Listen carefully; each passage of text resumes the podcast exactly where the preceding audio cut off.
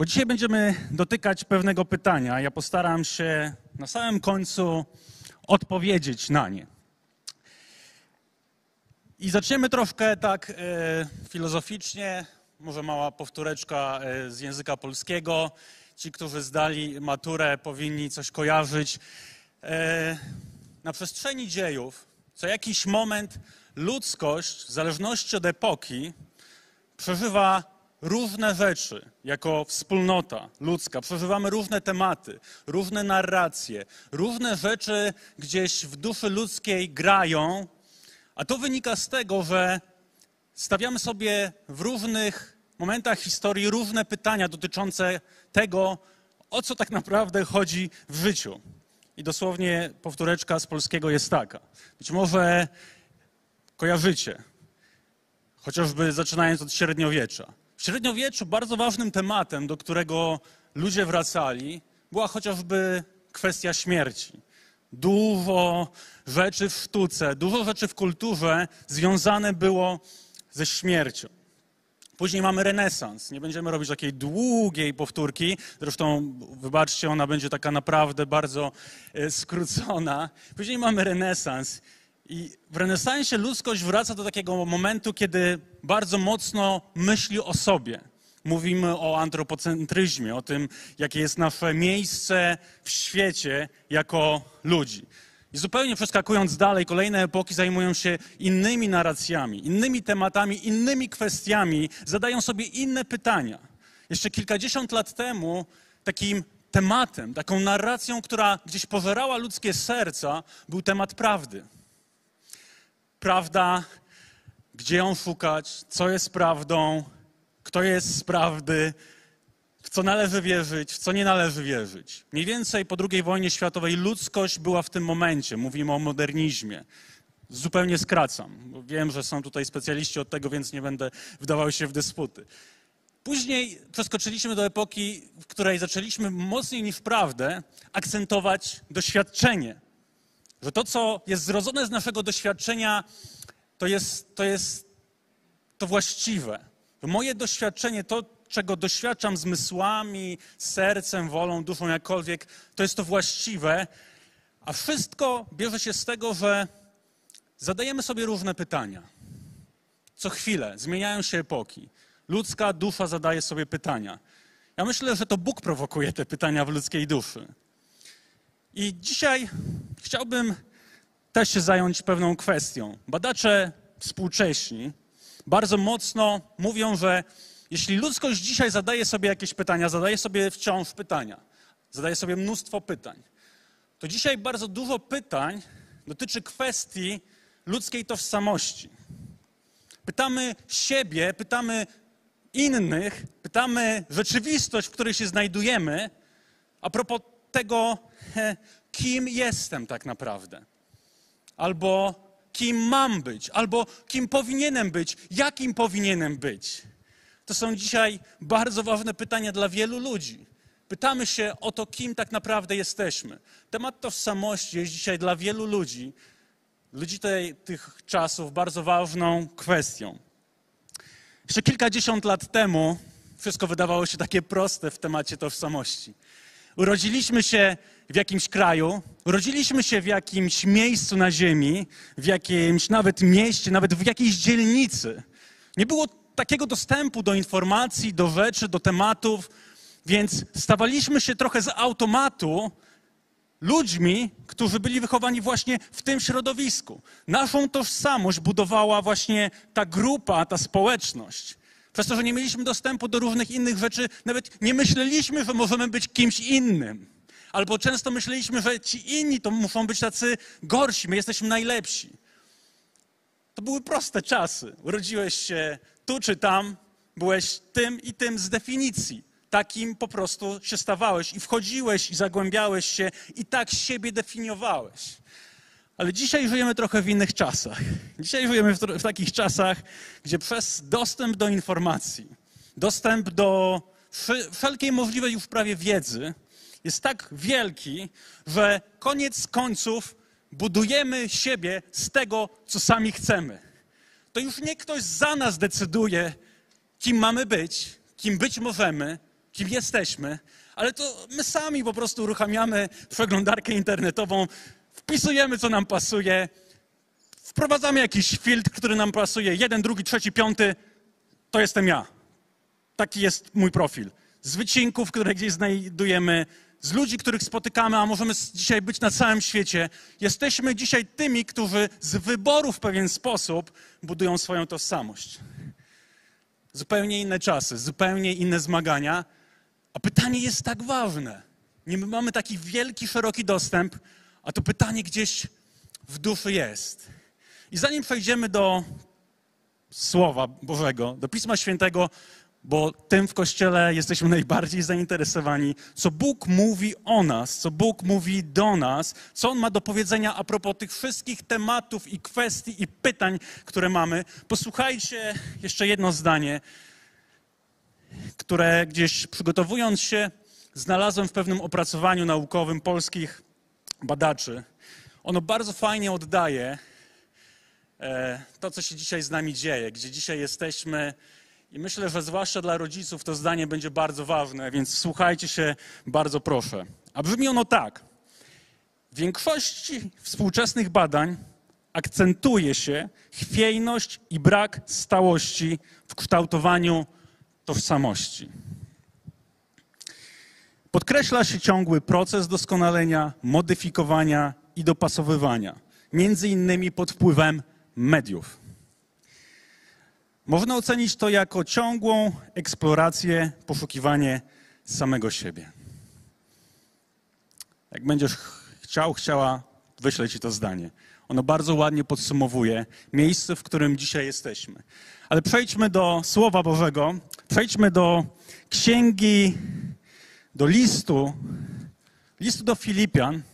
Będziemy czytać początek trzeciego rozdziału i nim to zrobimy, pozwólcie, że się chwilę pomodlę. Pomodlimy się razem. Kochany Boże, prosimy Cię, mów do nas. Amen. Szybkie modlitwy są bardzo ważne w życiu i przeczytamy od pierwszego wersu do jedenastego. Słuchajmy się. W końcu, moi bracia, radujcie się w Panu.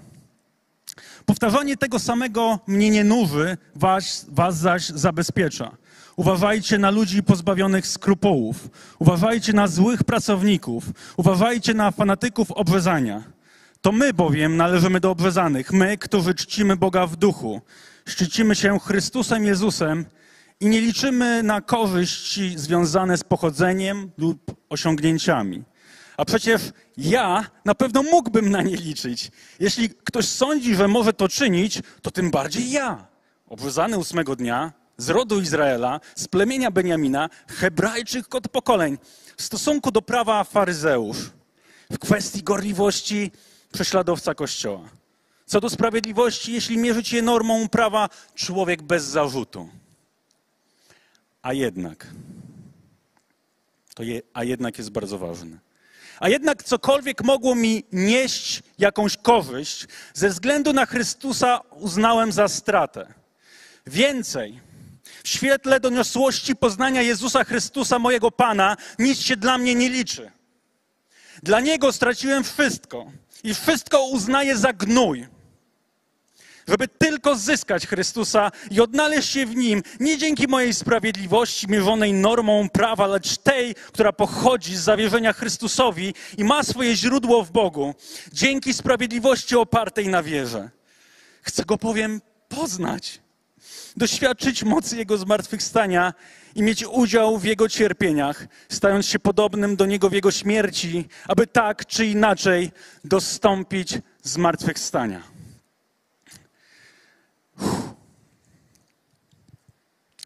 Powiedzmy sobie coś o autorze tego tekstu. On sam dużo już powiedział. Ale być może jeśli znamy historię apostoła Pawła, to wiemy, że to był człowiek, który urodził się właśnie w czasach, gdzie było bardzo jasne sprofilowane, kim jesteś, bo urodziłeś się w tym, a nie innym miejscu, w tym, a nie innym środowisku, jeszcze w tym, a nie innym stronnictwie, więc z automatu stawałeś się właśnie kimś takim.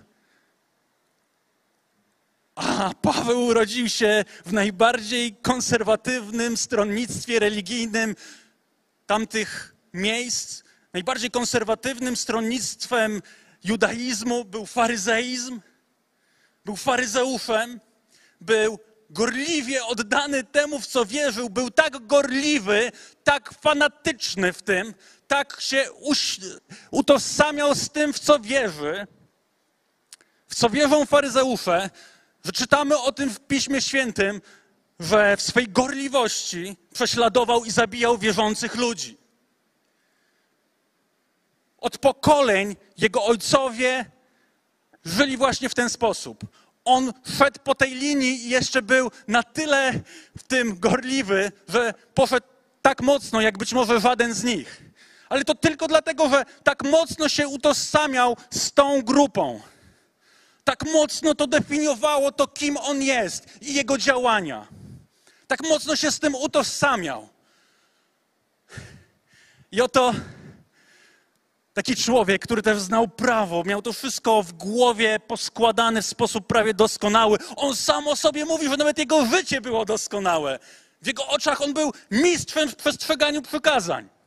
Nikt na tej sali nie byłby mu w stanie dorównać przestrzeganiu Starego Testamentu, wiedzy na ten temat i tak dalej.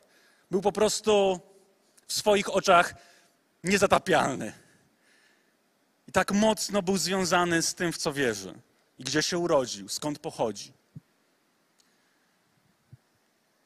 Jest moment opisany w dziejach apostolskich, w dziewiątym rozdziale. Nie będziemy go dzisiaj czytać, ale jest moment, kiedy w życiu Pawła zmienia się absolutnie wszystko. Bóg do takiego człowieka chyba nie mógł inaczej przyjść, jak, jak przyszedł do Pawła.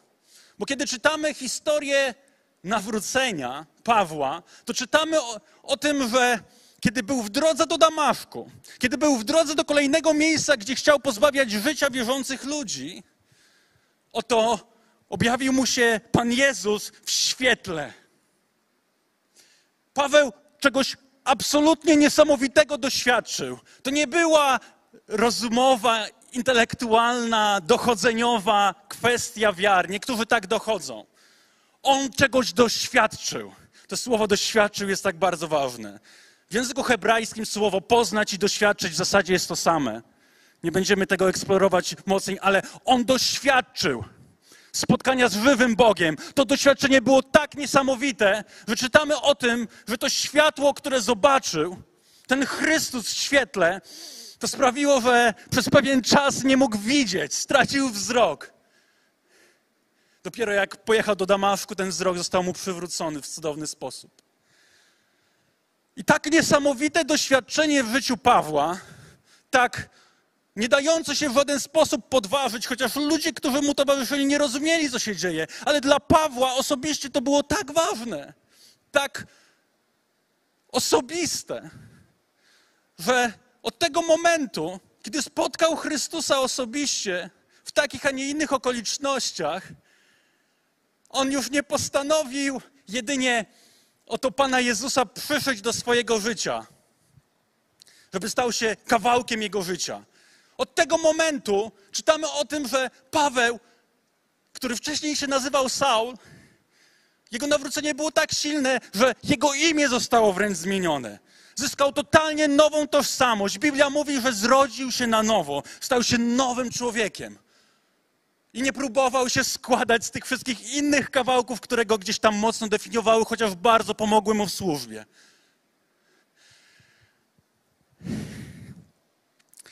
Moja pierwsza myśl, ja zachęcam zawsze do notowania. Będę miał trzy myśli bardzo proste. Jest taka. Całkowicie nowa tożsamość w Chrystusie jest wszystkim, co mnie definiuje. Od momentu, kiedy tego Chrystusa spotkałem. Całkowicie nowa tożsamość w Chrystusie jest wszystkim, co najważniejsze, co mnie definiuje. Jeśli spotykamy Chrystusa, jeśli przychodzimy do Niego, jeśli przyjmujemy Ewangelię, Biblia mówi, stajemy się kimś nowym. Kimś nowym.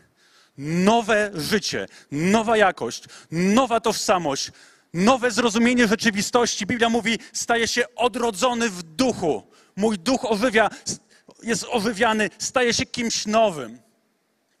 To nie jest już tylko nakładka na mój profil życia.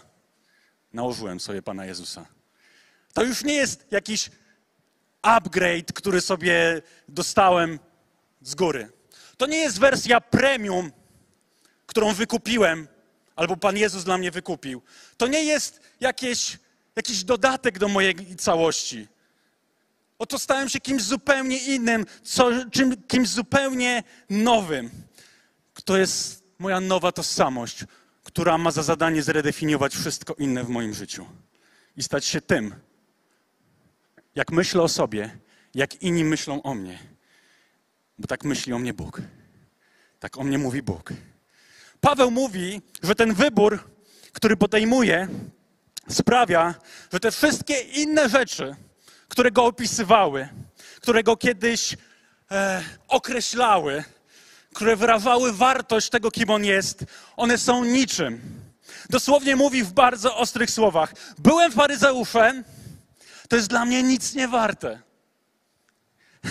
Miałem stanowiska, miałem pozycję, miałem poważanie, miałem, miałem wiedzę, miałem to wszystko. On mówi tutaj wprost: to wszystko tak naprawdę nie ma znaczenia. To się dla mnie nie liczy. Byłem doskonały w przestrzeganiu prawa, byłem gorliwy jak mało kto. To są dla mnie śmiecie. To, kim kiedyś byłem, to są dla mnie śmiecie. Niektórzy tłumacze tak to oddają. A dosłownie to tłumaczenie, które dzisiaj czytaliśmy, to słowo śmiecie oznacza to wszystko, co mi było zyskiem, kim byłem tak naprawdę, jak siebie widziałem, jak mnie inni postrzegali, to dla mnie gnój. To jest dla mnie tak nic nie warte. To dla mnie tak zupełnie nie ma znaczenia. Opowiem Ci coś o sobie. Spotkałem Pana Jezusa Chrystusa w innych okolicznościach niż Paweł. Każdy z nas go spotyka trochę inaczej. Miałem 19 lat. To było już jakiś czas temu. I pamiętam do 19 roku życia to, co mnie najbardziej definiowało. To, co uważałem, że jest takie, to jestem ja, to jest część mnie, to jest, to jest Konrad. Ja z tym się utożsamiam, to mnie, to mnie wciąga, ja, ja to lubię, to jestem ja, tak, takim chcę być. I nie mam nic do tego dzisiaj. Lubię słuchać hip-hopu. Subkultura hip-hopu mnie tak mocno wciągnęła. Tak myślałem o rzeczywistości, tak myślałem o sobie. Przez ten pryzmat tak patrzyłem na innych. Ale wiesz co?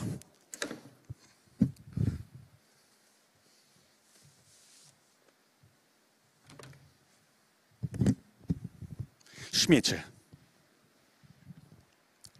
Paweł mówi przez kontrast. Jeśli coś mnie definiowało, to już przestało mnie definiować. To są dla mnie śmiecie. Nie mam nic do hip-hopu. Nie mam nic do tego, co jest innego w moim życiu, co lubię. Ale w porównaniu z tym, kim się stałem w Chrystusie, to jest dla mnie tyle warte. Po studiach muszę poprawić fryzurę. Po studiach zacząłem pracować w korporacjach warszawskich, międzynarodowych. I znowu jestem wdzięczny Bogu za te lata, które tam spędziłem. Piękne lata, wiele się nauczyłem. Ale też wiem, jak to potrafi wciągnąć. Jak często potrafiłem o sobie myśleć i o innych myśleć tymi kategoriami, jakie mamy stanowisko, jaki grade tam w korporacji osiągnąłem, jakie ja tam zarobki nie, nie mam, jakim to mój kumpel nie jeździ teraz służbowym samochodem i gdzie oni nie byli na tym wyjeździe służbowym. I wszystkie te tematy w pracy, przez pryzmat tego, co my tu robimy, kim my tu jesteśmy, jak to wszystko jest bardzo ważne. Tak ważne, że jak się siedzi po 16 godzin w tym wszystkim, to już myślisz, że to jest całe Twoje życie że to jesteś cały ty. Bo wszyscy o tym mówią i patrzą na ciebie codziennie przez ten pryzmat, bo jak spędzasz więcej czasu tam niż ze swoją rodziną, to jak masz o sobie myśleć? Łatwo się zachłysnąć.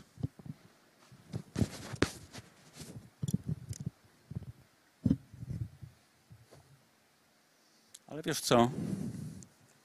Z perspektywy Ewangelii tego, kim się stałem w Chrystusie Jezusie, to jest dla mnie absolutnie bezwartościowe.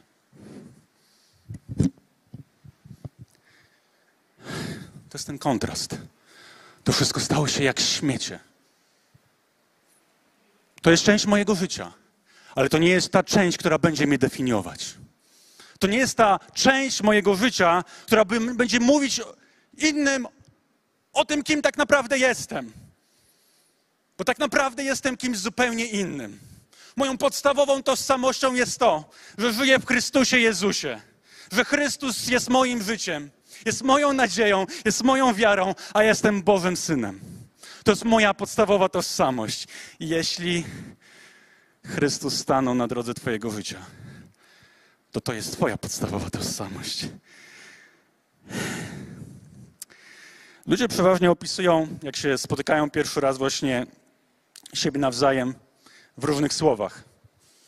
I wtedy bardzo często wychodzi na jaw, jak, jak o sobie myślą. Nie wiem, czy zauważyliście to. Poznajesz jakąś nową osobę i w pierwszych mniej więcej zdaniach ona mówi o sobie te rzeczy, które najbardziej ma w głowie o sobie. Rozumiecie o, o co chodzi? Wyobraźcie sobie na przykład szkolenie. Nie znacie się. Jest jakieś szkolenie zawodowe w pracy, cokolwiek. I oto prowadzący, to zawsze jest to niezręczny moment, mówi, a teraz przedstawcie się i powiedzcie kilka słów o sobie. No i tam wszyscy coś próbują wymyśleć, żeby jak najkrócej, ale żeby coś jednak powiedzieć, nie? Więc od razu mówimy, jak się nazywamy, przeważnie jeszcze to pamiętamy. Ale często właśnie kolejne zdanie bardzo dużo mówi o człowieku, jak on o sobie myśli, jaką ma tożsamość, jakie ma myślenie o sobie. I często tak wygląda, wyglądają te sytuacje w ten sposób. Cześć, ja pracowałem w przestrzeni IT, więc to dla mnie znane zjawisko. Cześć, nazywam się Michał. E, od 8 lat programuję w Javie.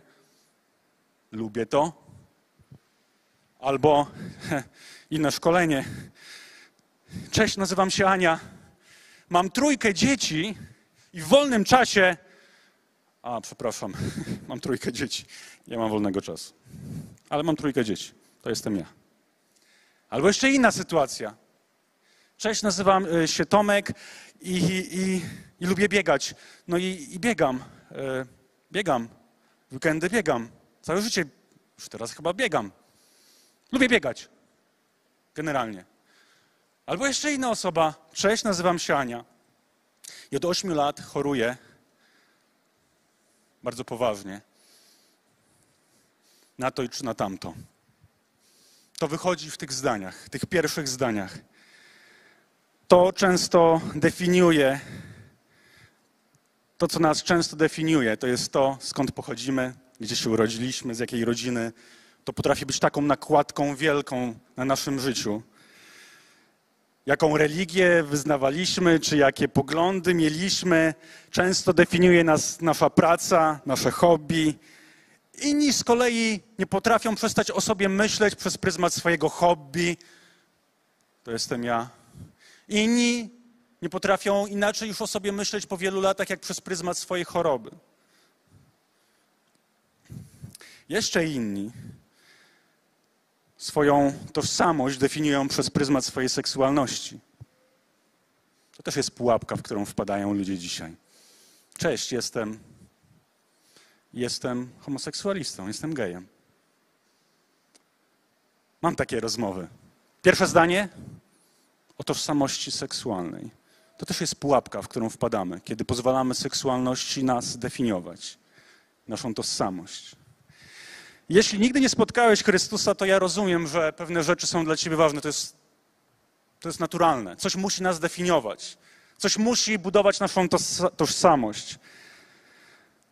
Ale jeśli Bóg, Chrystus, stał się najważniejszą osobą w Twoim życiu, to masz zupełnie inną definicję tego, kim jesteś.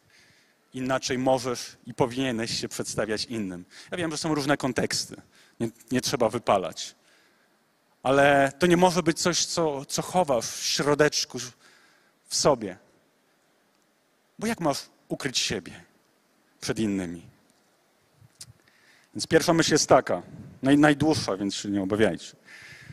Całkowicie nowa tożsamość w Chrystusie jest wszystkim, co mnie definiuje. W tym, co o sobie myślisz, co mówisz o sobie sobie. Co mówisz o sobie sobie i co mówisz o sobie innym. A druga myśl, jeśli robicie notatki, mm, trzy myśli, dużo nie jest pisania. Druga myśl jest taka. Drugoplanowe tematy niech zostaną na drugim planie w temacie Twojej tożsamości. Niech tam zostaną. Jest podstawowa tożsamość i są inne rzeczy, z których się składamy, ale niech te drugoplanowe rzeczy, które budują to, kim jesteśmy, niech pozostaną na tym drugim planie. Werset drugi mówi tak, tego fragmentu.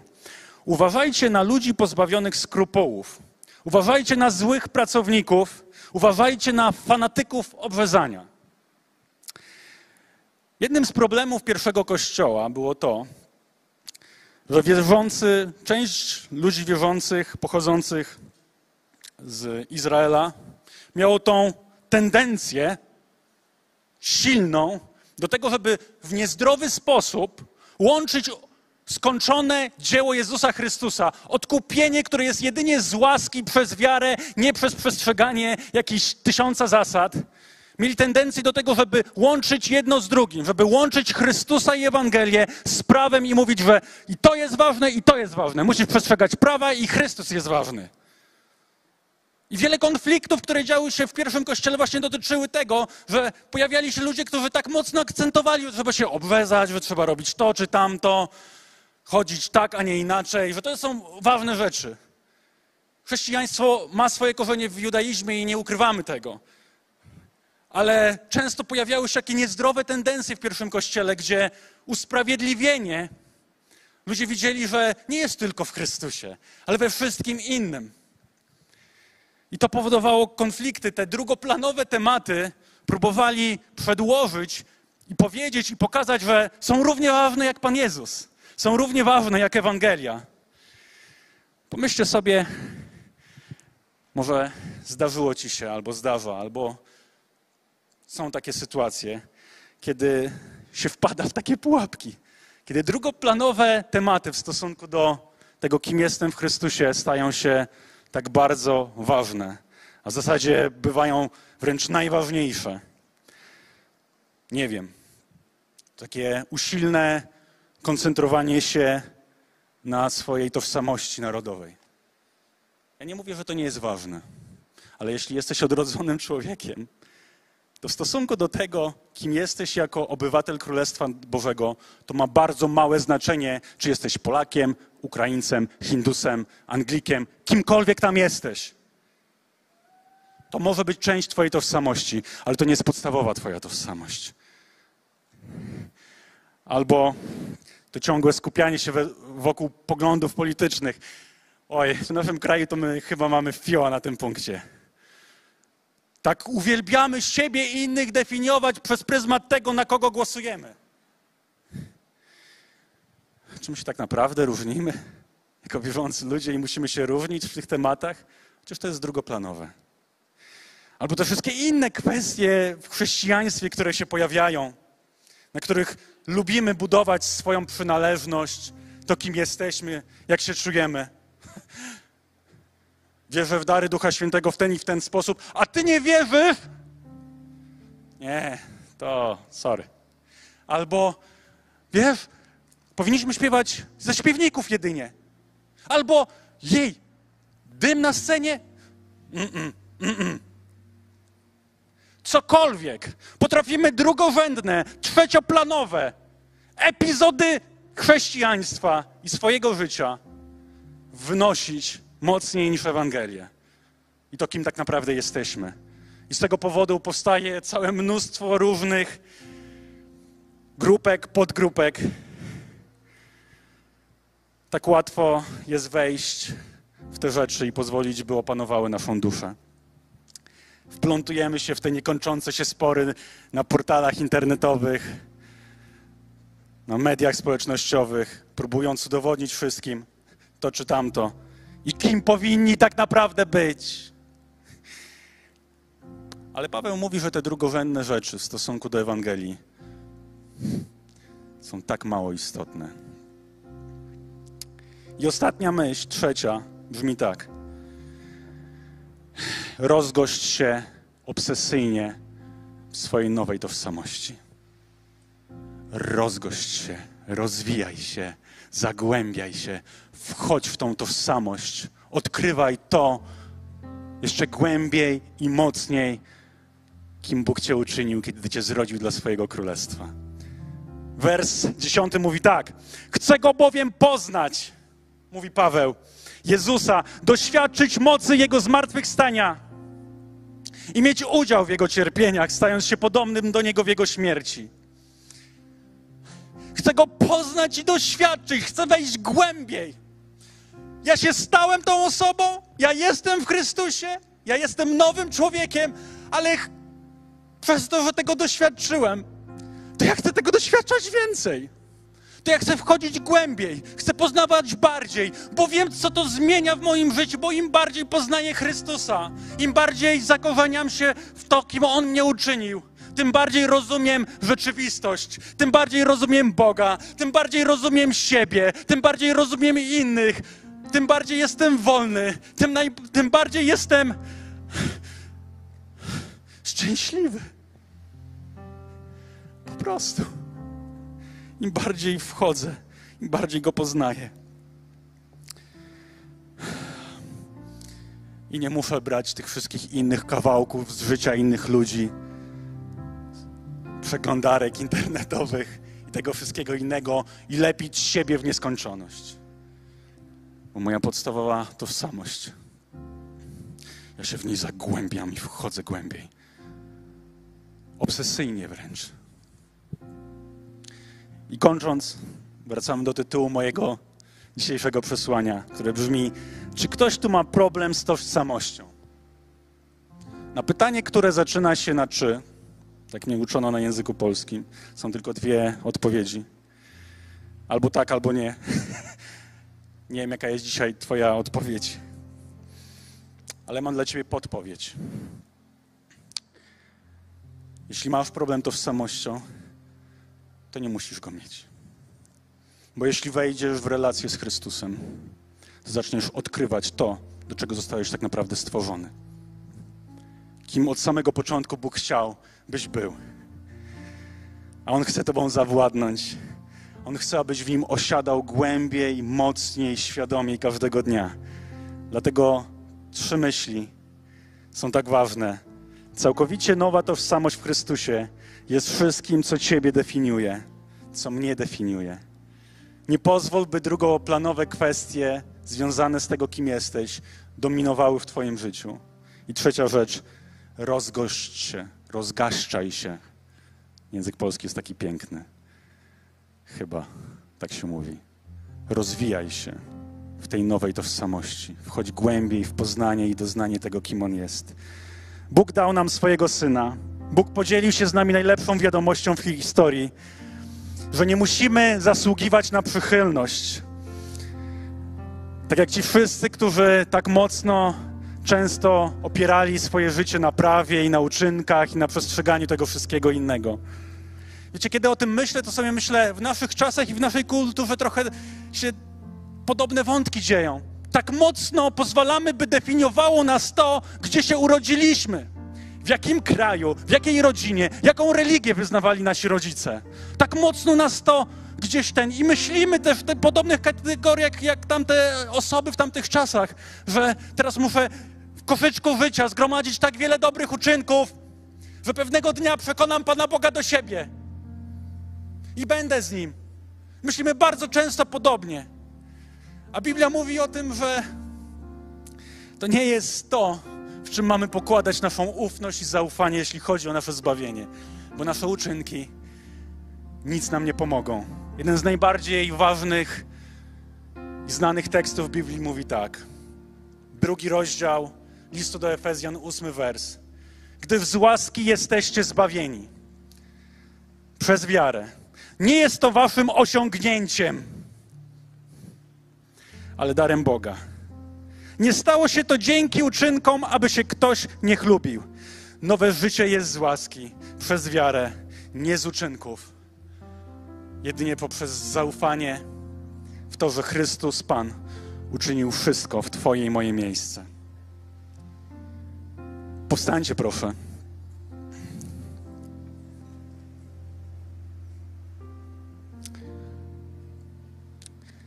Nie wiem, w którym miejscu życia jesteś,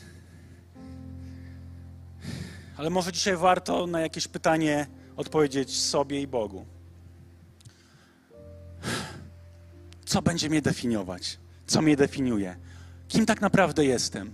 Kim chcę być? W którą stronę chcę podążać? Za kim chcę iść?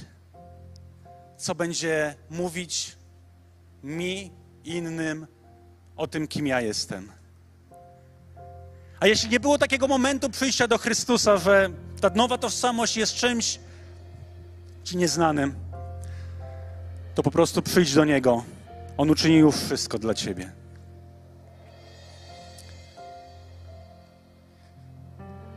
Mam nadzieję, że teraz rozmawiał z Nim. Rozmawiaj w kilku słowach. Może musisz powiedzieć, chcę iść za Tobą, chcę się wgłębiać, wkorzeniać. I to wszystko, co mi było zyskiem, chcę uznać za stratę. To wszystko, na czym budowałem, to kim jestem.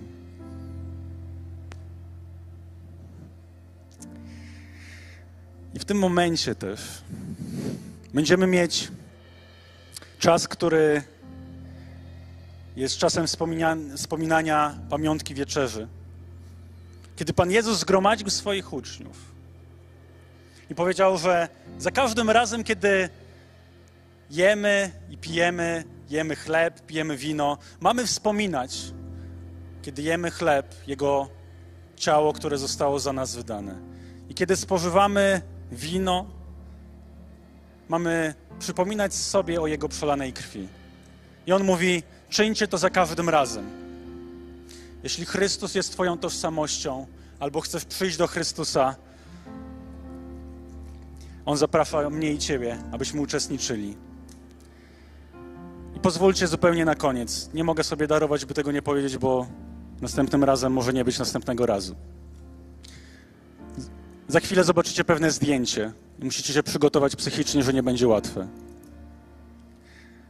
Mam nadzieję, że się uda je wyświetlić. Opowiem Wam historię, którą ostatnio media dosyć mocno żyją. Być może ją spotkałeś, spotkałaś, nie wiem. Ale to jest historia sprzed kilku tygodni, kilkunastu tygodni. Pewnego chłopaczka, który się nazywał Bridger Walker. Sześcioletni chłopiec. Nie mamy tego obrazka. Ale historia jest taka, że oto jego młodsza o dwa lata siostra. Czy ja mam takie dzieci, więc jak ja mówiłem to swojej żonie, to ja się spłakałem jak bubr. Historia jest taka, że sąsiad te, tej dwójki wypuścił swojego owczarka. I ten owczarek niemiecki, nie mam nic do owczarków, owczarek niemiecki ruszył w stronę tej dziewczynki. Już ją przewrócił. I w tym momencie jej brat, Bridger, odsunął tę swoją siostrę od tego psa i pozwolił, by ten pies zaatakował go. Ugryzł go w twarz. Założono mu sto szwów. Przeżył. I kiedy, kiedy zapytano tego chłopca, kiedy wrócił bardzo szybko do siebie, dlaczego to zrobił? Dlaczego odepchnął tego psa i pozwolił, żeby on go zaatakował? Gdzie co powiedział ten mały sześcioletni chłopiec? Powiedział, pomyślałem sobie, że jeśli ktoś ma umrzeć, to lepiej, żebym był to ja.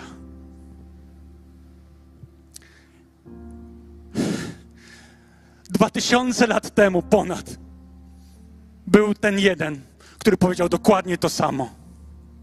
Kiedy nam groziło bycie i życie w naszych grzechach i Biblia mówi śmierć, to on powiedział właśnie te słowa.